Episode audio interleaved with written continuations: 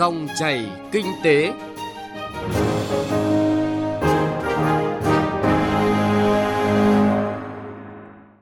Biên tập viên Hà Nho và Thu Trang xin chào quý vị và các bạn. Chương trình Dòng chảy kinh tế hôm nay, chúng tôi chuyển tới quý vị và các bạn những thông tin đáng chú ý. Dự án sân bay Long Thành chậm tiến độ và năng lực doanh nghiệp. Cao tốc Mỹ Thuận Cần Thơ đẩy nhanh tiến độ để đưa vào sử dụng cuối năm nay.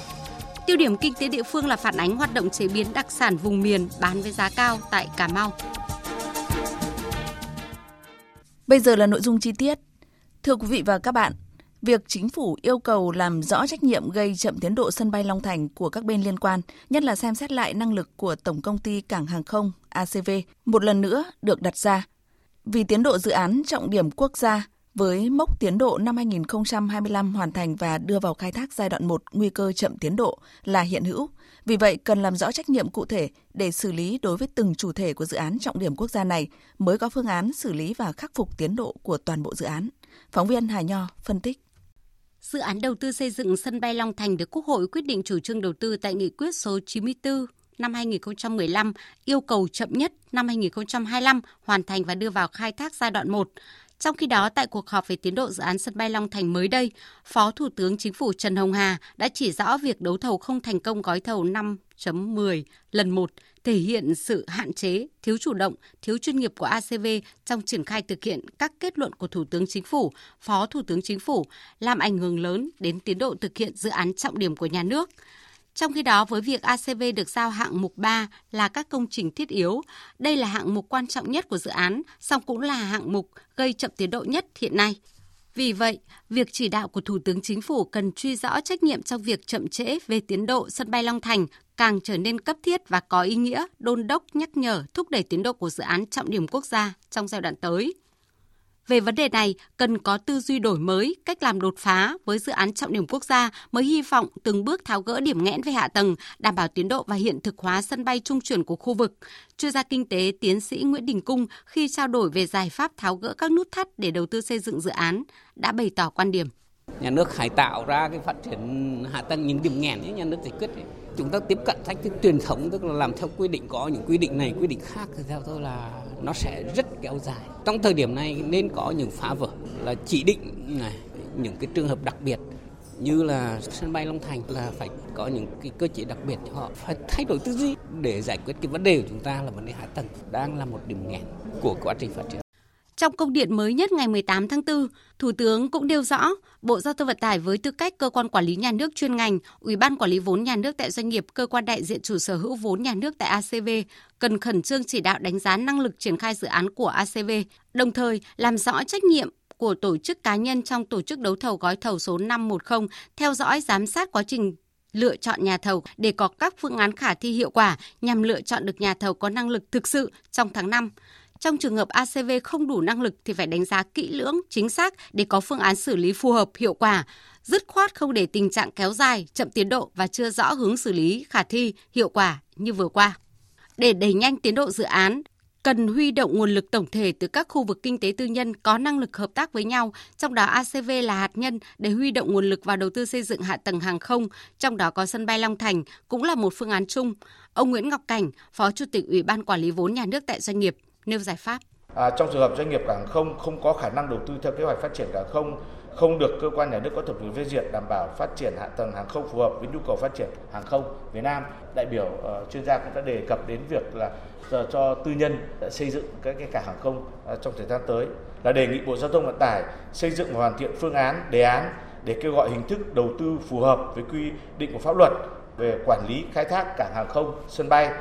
Theo yêu cầu của chính phủ, ACV phải chịu trách nhiệm toàn diện trong việc triển khai dự án thành phần 3, ra soát năng lực và việc tổ chức thực hiện dự án trong thời gian qua, ra soát hồ sơ mời thầu, bảo đảm lựa chọn được nhà thầu đáp ứng đầy đủ năng lực kinh nghiệm để thực hiện các gói thầu, đảm bảo chất lượng tiến độ hiệu quả theo quy định và nhiệm vụ được giao.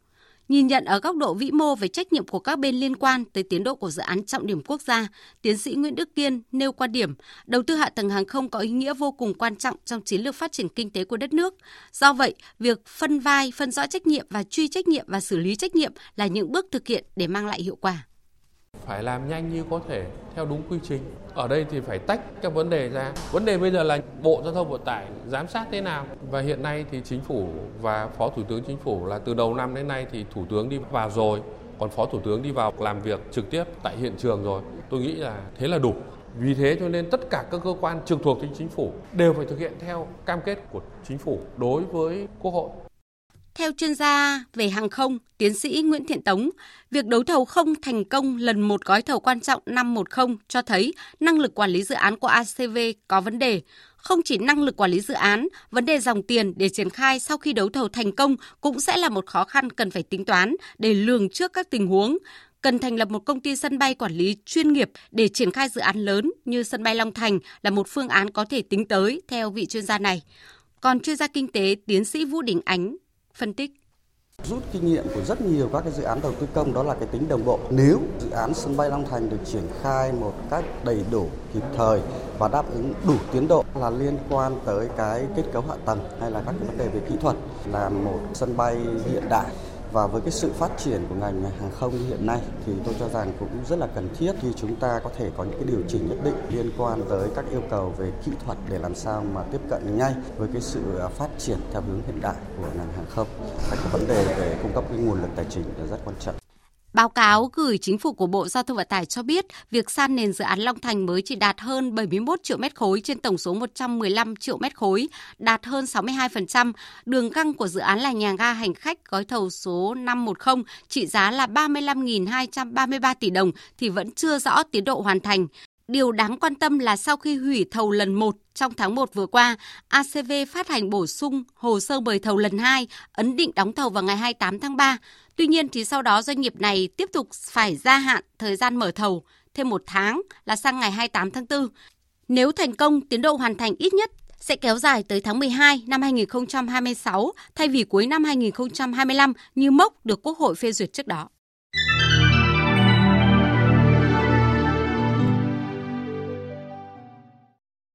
Quý vị và các bạn thân mến, dự án cao tốc Mỹ Thuận Cần Thơ có chiều dài 23 km đi qua hai tỉnh Vĩnh Long và Đồng Tháp, được đầu tư quy mô hoàn chỉnh 6 làn xe, chiều rộng nền đường hơn 32 m. Sau hơn 2 năm khởi công xây dựng hầu hết các gói thầu của dự án này đã vượt tiến độ để đưa vào sử dụng vào cuối năm nay, đáp ứng nguyện vọng của hàng triệu người dân trong khu vực đồng bằng sông Cửu Long. Phóng viên Tranh Tuy phản ánh nội dung này.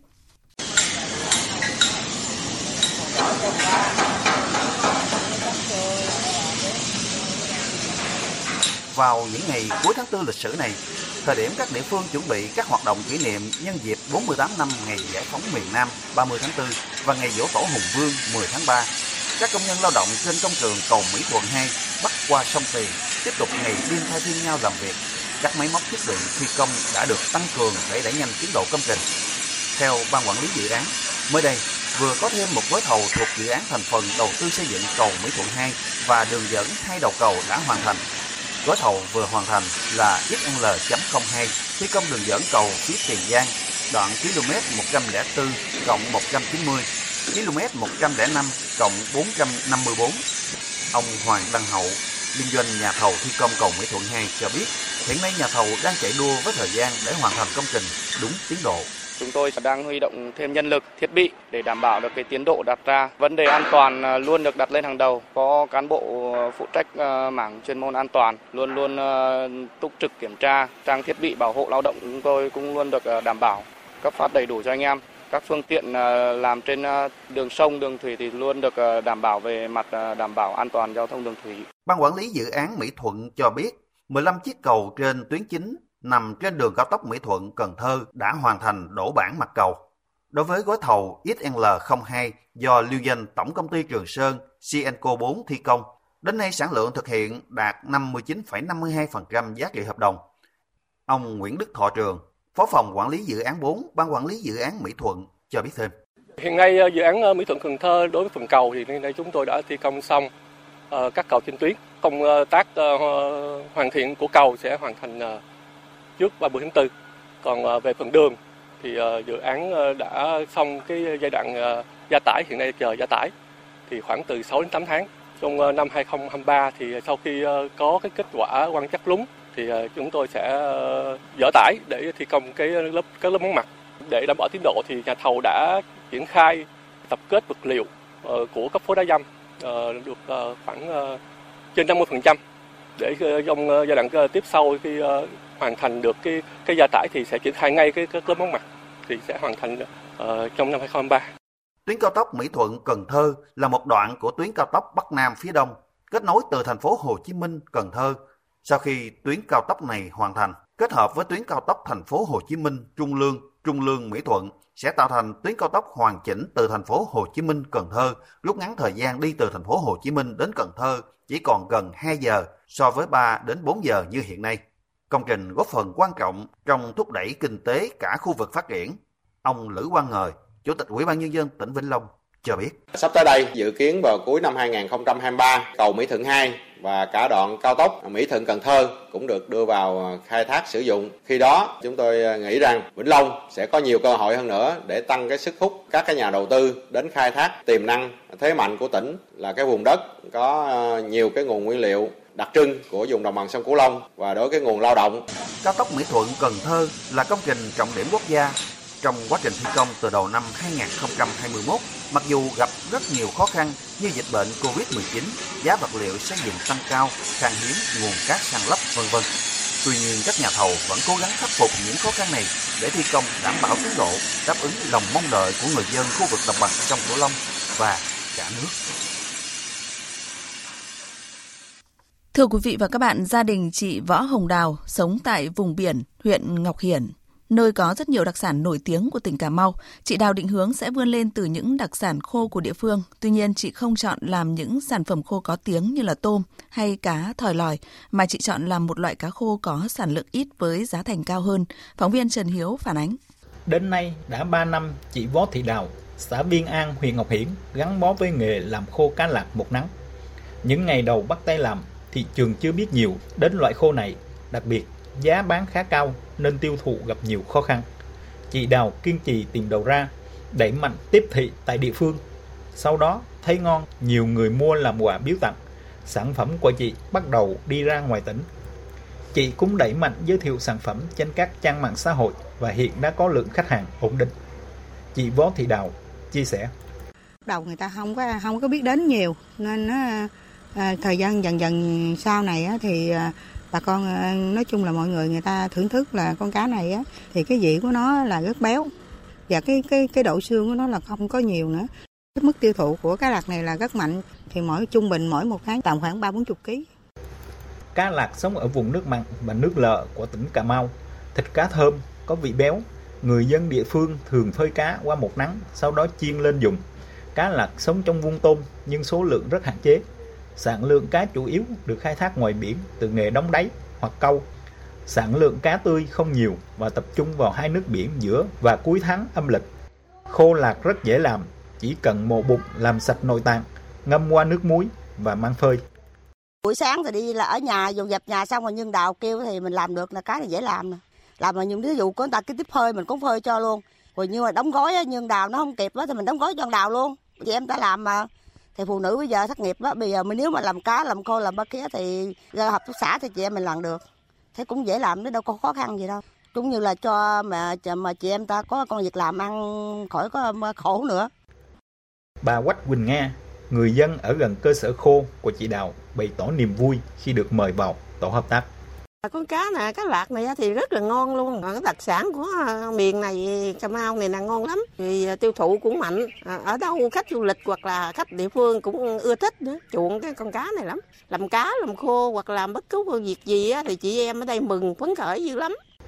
Từ lợi thế của địa phương, chị võ thị đào đã khéo léo lựa chọn một sản phẩm mới, ít người biết đến để phát triển dù khởi đầu khá khó khăn, nhưng đến nay người phụ nữ ở miền biển xa xôi của huyện tận cùng Tổ quốc đã gặt hái được những thành công. Ý tưởng, tinh thần dám nghĩ dám làm của chị Đào đáng là động lực để chị em phụ nữ địa phương học hỏi, vươn lên.